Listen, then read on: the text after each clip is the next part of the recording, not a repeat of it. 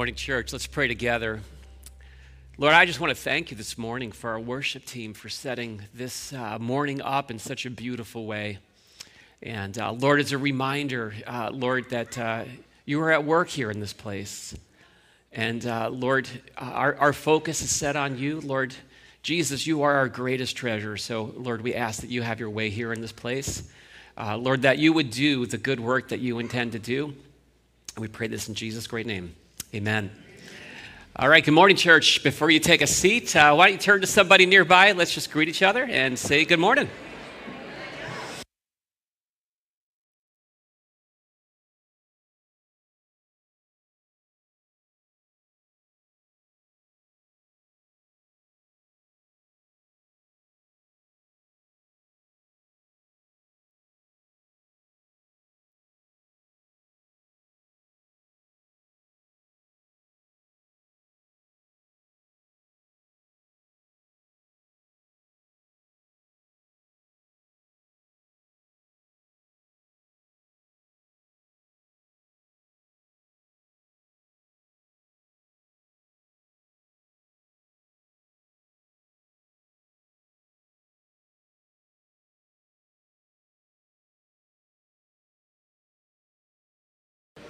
All right, well, good morning, everyone, and uh, welcome to uh, Sunday. Glad you are here. And uh, for those of you who are here as visitors or guests or here with us for the first time, uh, welcome. Glad you're here with us. Hope you found your way here safely and you got a bulletin on your way in. Uh, it's got a little more information about things that are going on in the days and weeks ahead. And there's also a Connect card at our welcome table. Uh, if you want to fill one of those out, if there's any way we can help get you connected to any of the things that are going on here, um, it won't be long before our life groups start up again in January. And um, also, uh, just as a matter of note, a couple of things coming up in the weeks ahead. Next Sunday is uh, Christmas Eve, so we're looking forward to a, a beautiful morning together. The following Sunday is New Year's Eve, and um, with that, we're, we're actually going to try something just a little bit different. Um, I'm going to try to condense. I'm going to try to condense the sermon. Um, you know, if you know, it's it's a difficult thing for a pastor to do, but I'm going to do my best. And uh, the idea is to open up some space to to just uh, give you guys the chance to also. Um, speak a little bit. And if there's something that the Lord has laid on your heart as you're looking back over this past year and the good things that God has done, uh, to share that um, and to be an encouragement to each other. Um, in the new year, uh, if, if you're new to Lakeview, you may not know that we typically spend some time in January with a focus on prayer. And uh, sometimes we, we try to combine that with a focus on fasting and prayer together. So, starting on January 7th, going for 21 days, we'll have uh, the opportunity, if you would like to, to participate in a 21 day fast of your choosing, whether that be food, um, uh, a limited diet, or just taking a break from Netflix, or whatever it is. Um, the idea is to take that time and to redirect it um, in an intentional way to your walk with the Lord and to give Him that space. Um, fasting is something that uh, we see a lot in Scripture, and we'll talk more about it. But just to give you a heads up, so you know what's on the uh, on the agenda in the in the new year. So we're looking forward to that. Uh, let's just pray together. And uh, we'll open up God's Word. Lord, thank you for this good morning you've given to us. Lord, what a blessing it is to gather. Uh, Lord, to sing, to remember, and to rejoice. And Lord, now as we open up your Word, we pray that you would open up our hearts. Uh, Lord, that you would do that work in our lives and uh, change us from the inside out, that we might reflect more the likeness of our Lord Jesus Christ. Uh, we pray this all in His name. Amen. So, uh, this morning, we're going to look at uh, a very unlikely birth uh, that took place in the little town of Bethlehem. But it may not be the one that you're thinking of. I'm not talking about the birth of baby Jesus. That one we're going to look at next Sunday.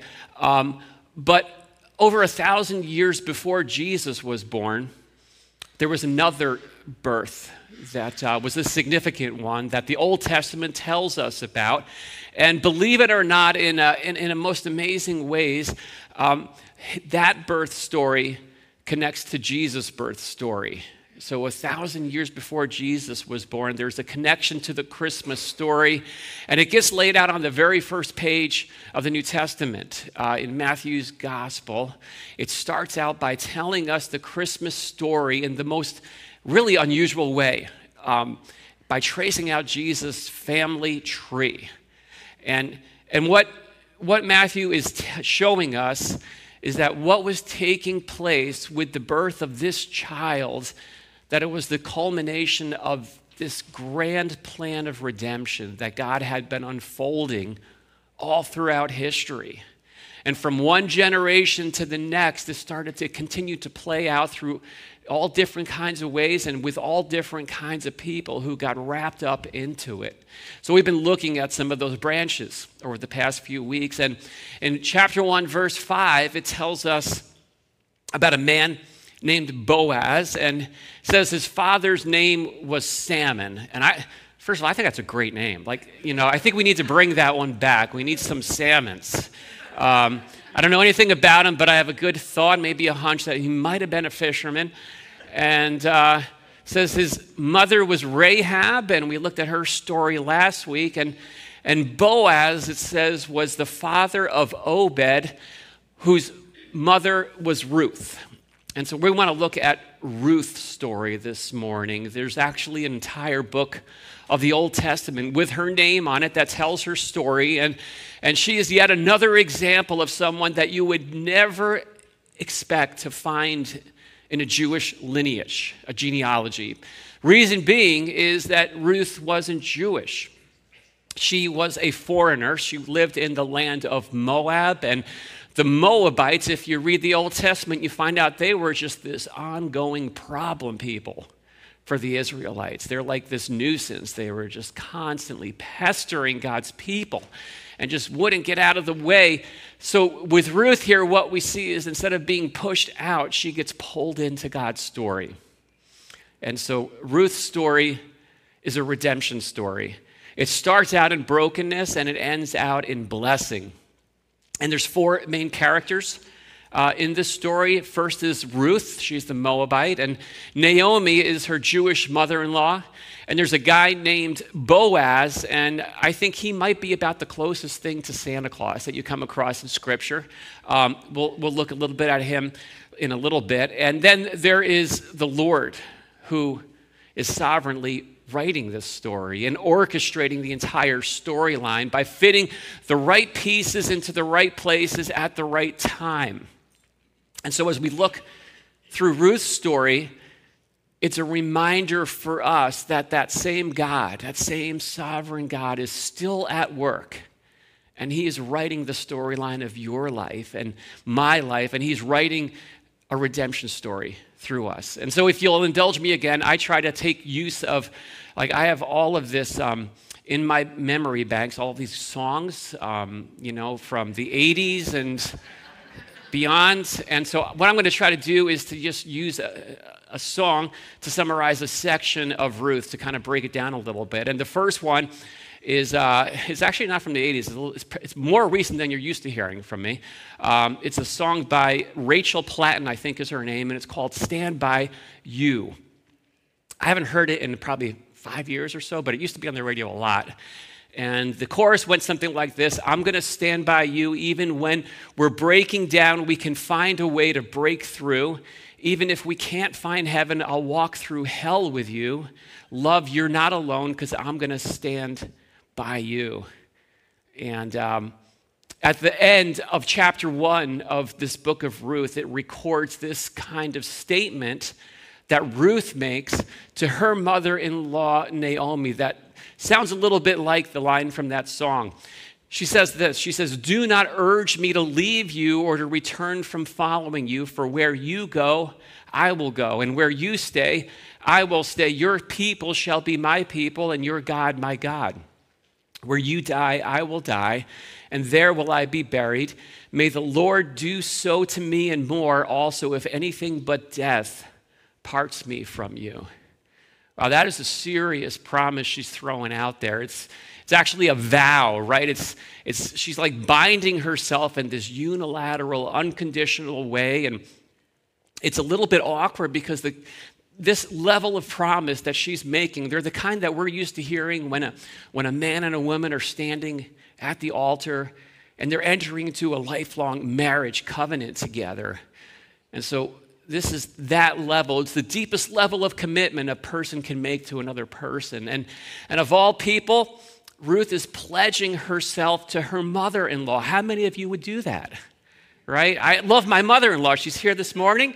Uh, I'm not sure I'm ready to take this passage and uh, articulate it to her, but that's exactly the point. This is extraordinary. She says, from this point forward, we are tied together, and it's going to be that way no matter what. And and what makes it all the more stunning is that it's, it's the, the state of affairs that led up to that, to that statement. So, so the backstory is that Ruth, um, Ruth actually made this at Naomi's worst moment in her life when she had hit rock bottom. And so Naomi um, and her husband, they were both Israelites. They lived in the little town of Bethlehem. That's where they were from. But then a famine hit the land and they ended up moving to Moab and they moved there together with their two sons. And the intention was that it would be a temporary kind of detour. Uh, but then um, Naomi's husband ended up dying. And that was something they hadn't figured on. That kind of threw a wrench into the whole plans. And, and then um, her two sons grow up and they end up marrying Moabite women because they're in Moab. They're the only ones around. And, and one of those wives happened to be Ruth. But then after that happens, tragedy strikes again, and both of Naomi's sons die. So now Naomi, she finds herself a widow living in a foreign land with no family around, and that would not be a good situation in our day, but in that day it would be even worse because you know they lived in a, in a time when you know you couldn't do office work, right? You had to do farm work. It was an agricultural culture, and so physical labor was how you provided for yourself. And, and so she had no support system. And then living away from home in the foreign land meant that she had no connection to anybody there, uh, no one to turn to and to lend a helping hand. So, so this is like the worst case scenario is playing out for Naomi. And, and she decides, all right, I'm out. It's time to head back home. I'm going back to Bethlehem. At least there I can try to do something, and maybe someone will be inclined to want to help me out. Um, but she still has these two daughter in laws to figure out what to do with because by marriage, the way it worked back then is you were, you were bound to your husband's family even if your husband passed away. And Naomi's like, I got to figure out what to do with these girls. Um, but she sees herself as being dead weight. Uh, she believes the best thing that she can do is just release them, get them off the hook, and let them go back home. reason being is that Naomi believes that she's under a curse. And it's understandable, right? Her life is filled with so much pain and grief and hardship that she's reached the conclusion that God must have it out for me. That's, that's the storyline that's spinning around in her head. Like, I'm a problem. Stay away from me. And, and, and Naomi has at this point turned into a bitter woman. It's actually, that's how she actually describes herself. When, when she gets back home to Bethlehem, as a matter of fact, she actually changes her name from Naomi to bitter. She tells everybody when she gets back home, don't call me Naomi anymore, call me Mara. And that's the Hebrew name for bitter. And she says, here's the reason why because the Lord has dealt very bitterly with me. So let me, let me just stop this morning and ask can, can anyone here relate at all to where Naomi was at? Right? Does, does the way that life is unfolding make it seem like God has a plan in place to make your life miserable? And you just don't understand it, you don't know what to do with it, but it's like this dark cloud is following you and you can't get out from under it no matter how hard you try. Uh, I think in all of our lives, there do come seasons when it seems that way. Because none of us are exempt from hardship. And, and, and when things get hard and the hardship continues, there, the hopelessness and the bitterness starts creeping in. And so, if that's where you find yourself this morning, what I want to say first of all is that I'm, I'm really glad you're here, that you found your way into this building. And I'm not going to try to throw out any quick fixes at you. Um, but maybe I'll make this one suggestion uh, that maybe a first step is being as honest about where you're at as Naomi was, right? Because she's not hiding it. She's not painting on pretend smiles on her face. She just says, Man, I am a bitter woman. That's just where I'm at, for good or bad, right or wrong. That's here's where I am. And, you know, we, we do try really hard at Lakeview here to be a place where we say, it's okay to not be okay here, um, to make space for that, because sometimes, you know, it can really seem like you look around the room and like, why does everybody else have their life completely together except for me? Right? Now, that's not true. And most of the people are probably thinking the same thing. Um, but the reality is that even when we go through our darkest moments, God is there. And uh, I also want to remind you, if that's where you're at, that this story that we're looking at, it's not a story about bitterness, it's a story about blessing. And, and more than that, it's about moving from bitterness to blessing. And, and so if you're bitter, and that's where you're at, I do believe that, uh, that this is a journey God wants to take you on as well. And for Naomi, uh, be that where she was, that journey started when Ruth threw out this lifeline to her. This, this unilateral promise to stand beside her when she had hit rock bottom in her life. So Naomi is about to go back home, and she tells her daughter in laws, both of them, she says, Guys, forget you know me, hit the reset button, go back to your home, and build a new life for yourselves. The one daughter in law, she reluctantly complies, but Ruth refuses. See, this is the point when she makes the promise. And the promise is not that everything is going to turn out okay, right? That is not anything to do with the promise that she makes. The promise is that whether it does or not, that I'm going to be here with you. That what happens to you happens to me, and we're in it together. And this is a bit of a snapshot of what the Old Testament describes as Hesed love. And this is, this is God's kind of love. It's, it's love that's loyal, that's unconditional, it's life changing love that's grounded in commitment, not convenience. See, this is a snapshot of how God loves us. He doesn't love us for His benefit, He loves us for ours. He doesn't love us selfishly, He loves us selflessly. He doesn't love us because we're easy to love, He loves us because we need to be loved. Not with sentiment, but with sacrifice.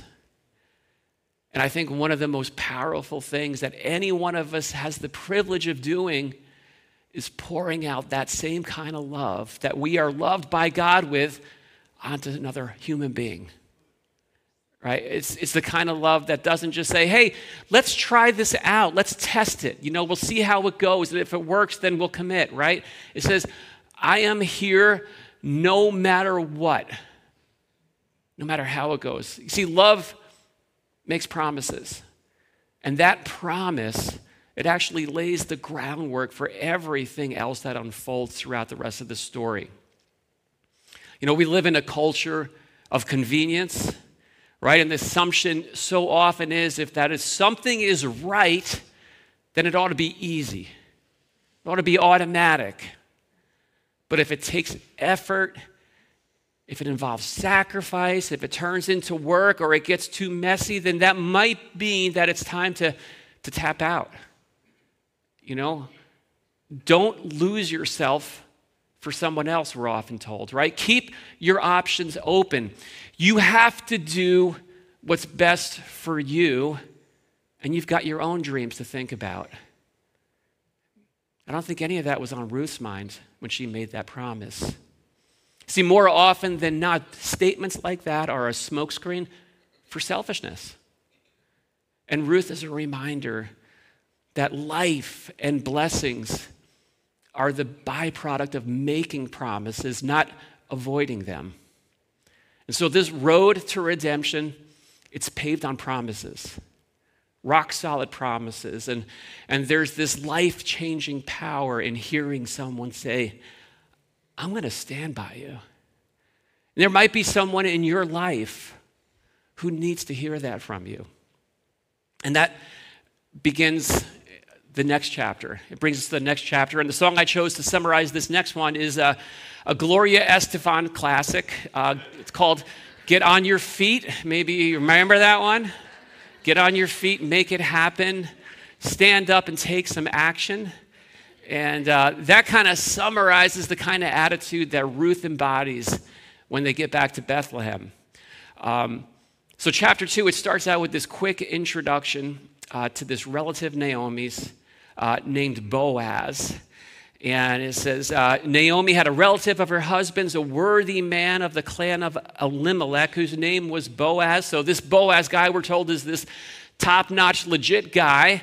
And then the spotlight shifts back onto Ruth, and she tells Naomi, Hey, now that we're back home in Bethlehem, it's time for me to get on my feet and take some action. She says it this way um, Let me go to the fields and pick up the leftover grain behind anyone in whose eyes I find favor.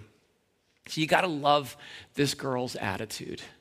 Right? Ruth doesn't have it all figured out, but what she's figured out is that they have some needs that need to get met. And so you can sum up her grand strategy with two words get busy, do something, right? Even though she has no idea how it's going to play out, she takes the next step. She does what she can do, and for her, that meant up picking up dropped barley grains uh, left over in the, in, the, in the harvest fields. It's, it's not what you would exactly describe as a dream job, right? It's kind of comparable to maybe like scraping leftover food off the plates in a restaurant. That's basically what she's doing. And you know what? She's okay with that because doing something beats doing nothing, right? And on a deeper level, she's articulated what she really needs, what it is she's really looking for. It's, it's this word favor. That's a key word. She needs to find favor in the right person's eyes, and she needs to cross paths with someone who would take an interest in her, in her situation, and, and let the right doors open up for her. But Ruth is not the type to just wait for her prince to arrive. She's not just sitting around feeling sorry for herself, she's on her feet. She's taking action, she's, she's taking risks, and sometimes the first step to finding favor is doing what's in front of you. Right?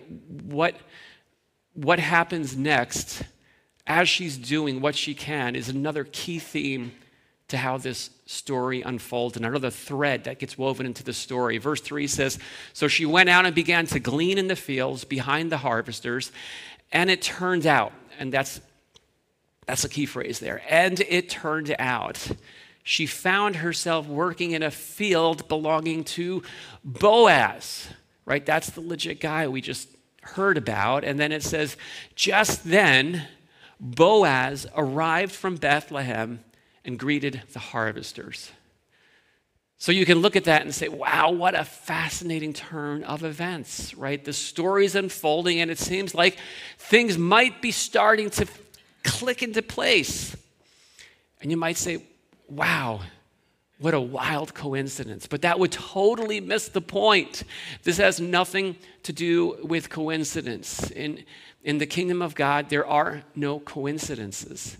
It's never about the stars aligning, it's about the sovereign God providing.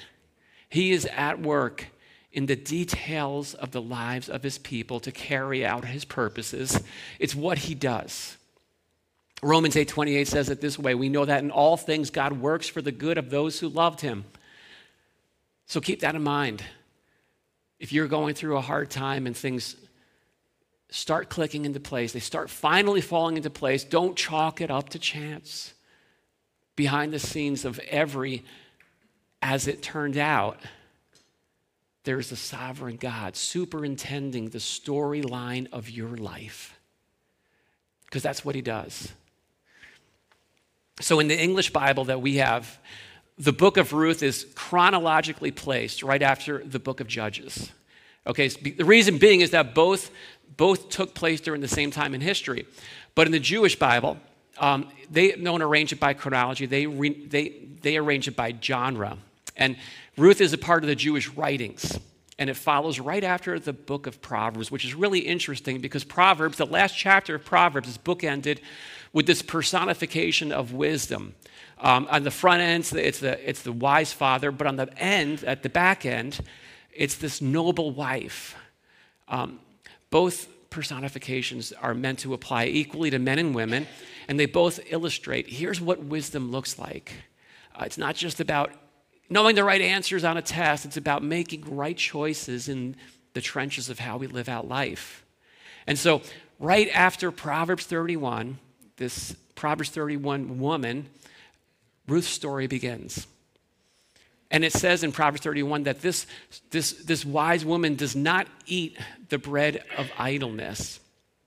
And so many Jewish commentators, they, they actually believe that Ruth is a snapshot of the Proverbs 31 woman. She's a model of wise living for both men and women, and it's here in the midst of doing what she can that God guides, directs, and provides and brings her to the place that He wants her to be. And so, as the saying goes, it's easier to steer a ship that's at sea than one that's docked at harbor. See, sometimes God's directing starts when our doing begins. And so here's how it happens for her the workers see her in the fields. They mention to Boaz that this, this Ruth girl has been working nonstop. She's like the Energizer Bunny. And, and, and then this is the point where she starts to find what she's been looking for that favor it's playing out one step at a time. So Boaz, who is the he's the Lord of the harvest, he, he extends kindness and generosity to this foreigner. He tells her, You're free to stay in my fields, glean all you want, pick up the leftovers, and he promises to give her safety, uh, to give her protection, because that would have been a vulnerable place for a female to be. Um, he even invites her to sit down, eat lunch with me and my workers. And then he tells his workers, after she goes back to work, go ahead and drop a few extra stalks of barley to the ground. Let her pick them up. Help her out. So Ruth works her tail off. The sun goes down and she returns back home. This is her first day on this job, doing what she can, and she arrives home with an abundance. More than any either of them had ever expected she would get. And that word more, that's another word that gets woven into the fabric of the story. Her determination, fueled by God's providence, led to an abundance. And from this point forward, Ruth experiences this immeasurably more than all we can ask or imagine that God is in the business of providing. So that leads us to the last chapter.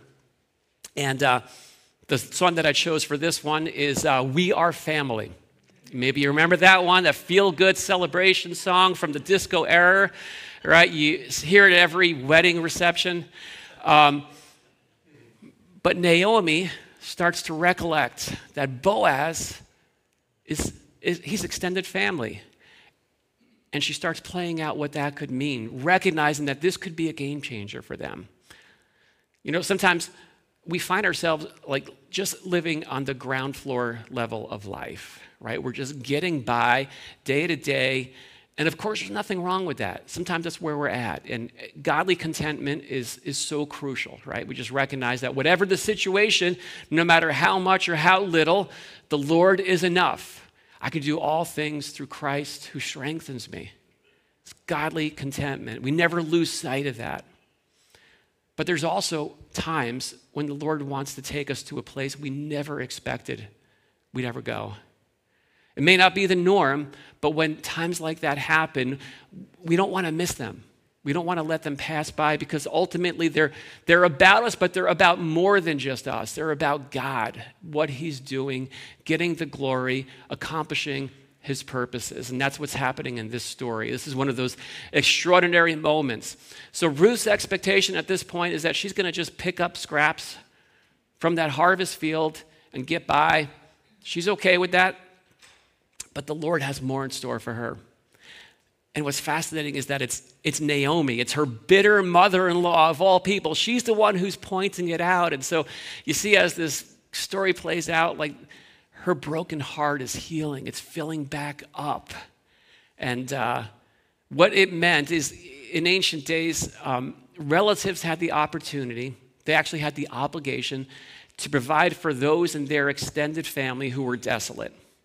It's basically the way the welfare system worked back then. And widows, in particular, they could be taken in by, by male family members and they'd marry them. And, and in an agricultural culture, they could provide children for them who could do the work, carry on the family line, and provide for them.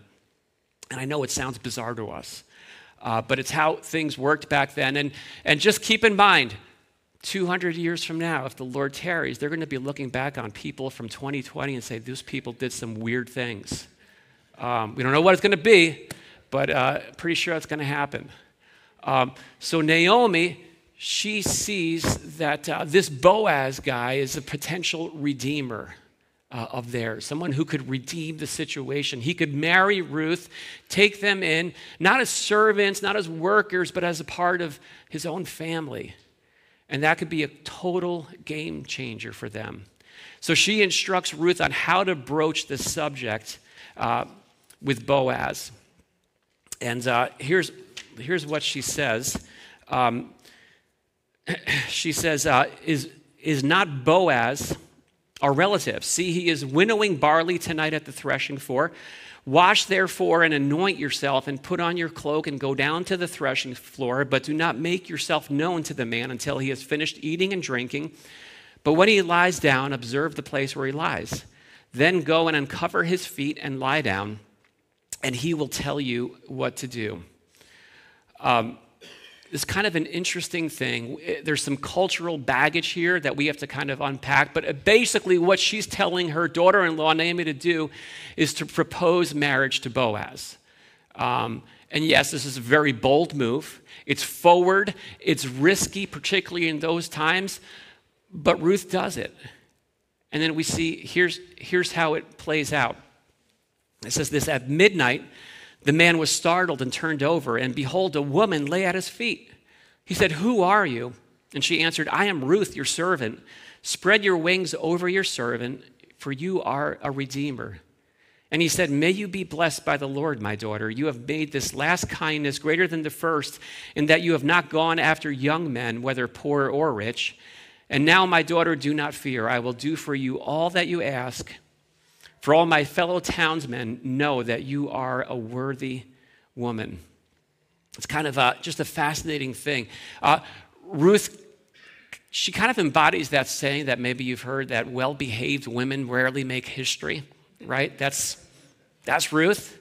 Um, Boaz wakes up as he's sleeping and he sees that she's there by his feet. He doesn't, he doesn't expect it, he doesn't know where it's coming from, but he's honored because what that means is that she is she is wanting to be his wife, and he gets the honor of, of blessing and providing and redeeming her and Naomi and taking them in as his own. So the next morning, uh, he goes into town. He takes care of all the red tape and all the formalities, and you can read the details. I won't go through it, but we see once again that this is the right people being in the right place at the right time. Coincidence? No. Providence? Yes. And then here's how the story ends. Um, it says, uh, let me just make sure I got the right one here. Um, okay, so it says, so, so Boaz took Ruth, and she became his wife, and he went into her, and the Lord gave her conception. And she bore a son. Then the women said to Naomi, Blessed be the Lord who has not left you this day without a redeemer, and may his name be renowned in Israel. He shall be to you a restorer of life and a nourisher of your own age. And it goes on and it says, They named him Obed, and he was the father of Jesse, the father of David. So you see, this story, it ends in blessing. Desperation has turned into delight, and what started out as death ends in life. The foreigner has gotten folded into God's family, and this outsider is brought in to the inside. And all throughout the book, Ruth has always been described as Ruth the Moabite, right? That means she's not like us, she's not one of us. Uh, but here at the end, now she's Ruth, one of us. In fact, Ruth, the great grandmother of the great King David. So you start to get a sense of what God did for Ruth. It included her, but it also extended way beyond her. It was bigger than her. Uh, she was a part of this unfolding plan of redemption. And that's the reason why, a thousand years later, we open up the New Testament to the first chapter of Matthew, and right there on the first page, there she is. She's showing there's this connection to Jesus the son of David, born in the little town of Bethlehem, the, born, the one who was born to redeem outsiders like Ruth and to bring them in to God's family. See, Ruth's story is a shadow of the ultimate redemption story. It reminds us of what Christmas is all about. It reminds us of the reason Jesus came. He came to redeem broken people like us, outsiders like us. He came to do for us what we could never do for ourselves. And this is the story of the gospel. And that means that Ruth's story is the story of our lives as well. God so loved the world that he sent his one and only Son, Jesus, on that first Christmas morning, that whoever believes in him should not perish, but have life everlasting. Ephesians 2 11 says, Remember that you were at the time separated from Christ, alienated from the commonwealth of Israel, strangers to the covenants of promise, having no hope and without God in the world. But now, in Christ Jesus, you who once were far off have been brought in near by the blood of Christ. Not so we can just get by, but so we could be adopted, brought in as God's a part of God's own family. Let's pray together. Lord, thank you uh, for this redemption story, Lord, and for the redemption stories that you are writing and have written on for all of our lives. Uh, Lord, where we are and where you're bringing us to, and the reality, Lord, of what Christmas uh, means for that. Uh, Lord, we thank you that you sent your Son to be our Redeemer. Uh, Lord, to, to love us not just conveniently, Lord, not self, selfishly, but sacrificially. And because of what he's done for us, we have the hope of life eternal and of life with you, Lord. May we glory in that when we glory in you, in the good God that you are and the good things you're doing. In Jesus' name we pray. Amen.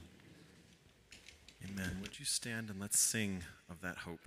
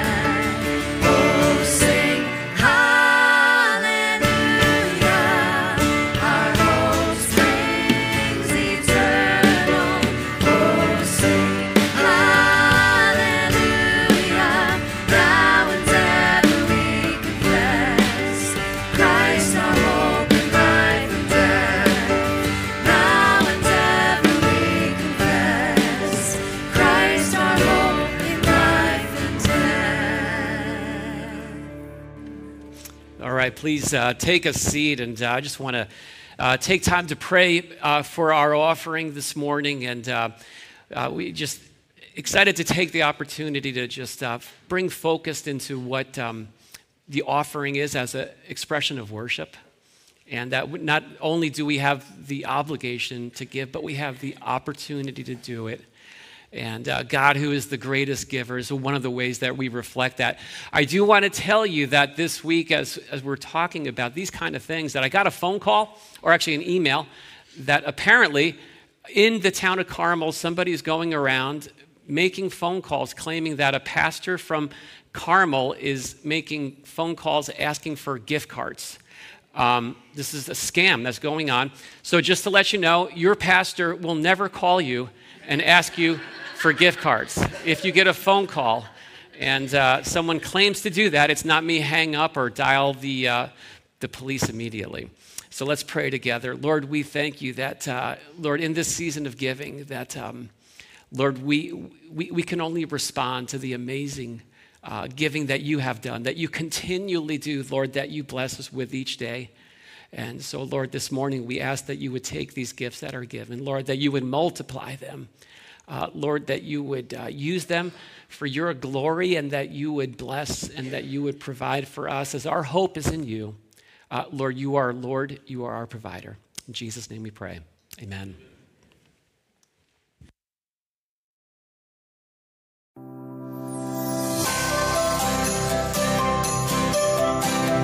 Good morning, Lakeview. We're so happy you're here today.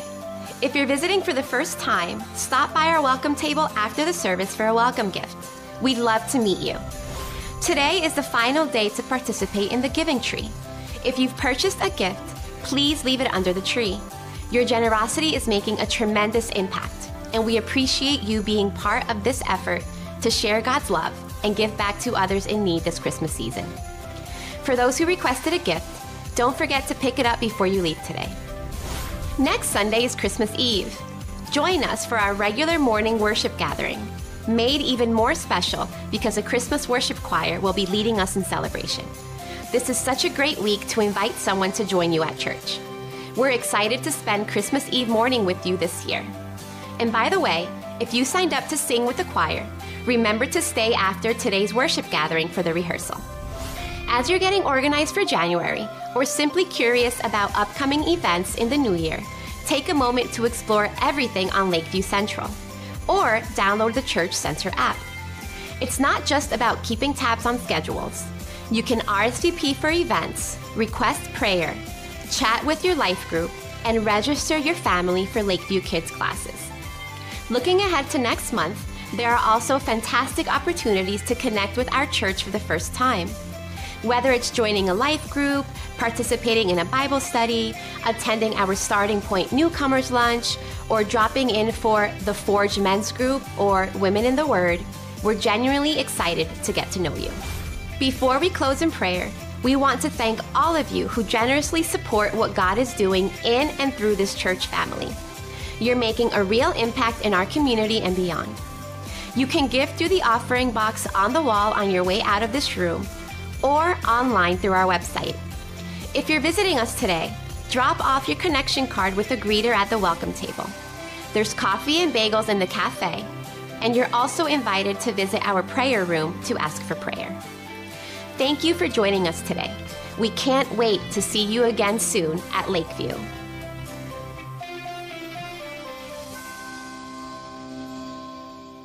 here this morning. Thank you, Lord, for this good morning. Uh, Lord, for the reminder that you are a good God and you are doing good things in our lives, in our church, in our families, in our world. Lord, we pray that uh, we would be a part of this redemption story you're writing in our own lives, in the lives of those around us. Uh, Lord, may we, you continue to bless us that we might be a blessing to others. We ask this all in Jesus' great name. Amen. Have a great day.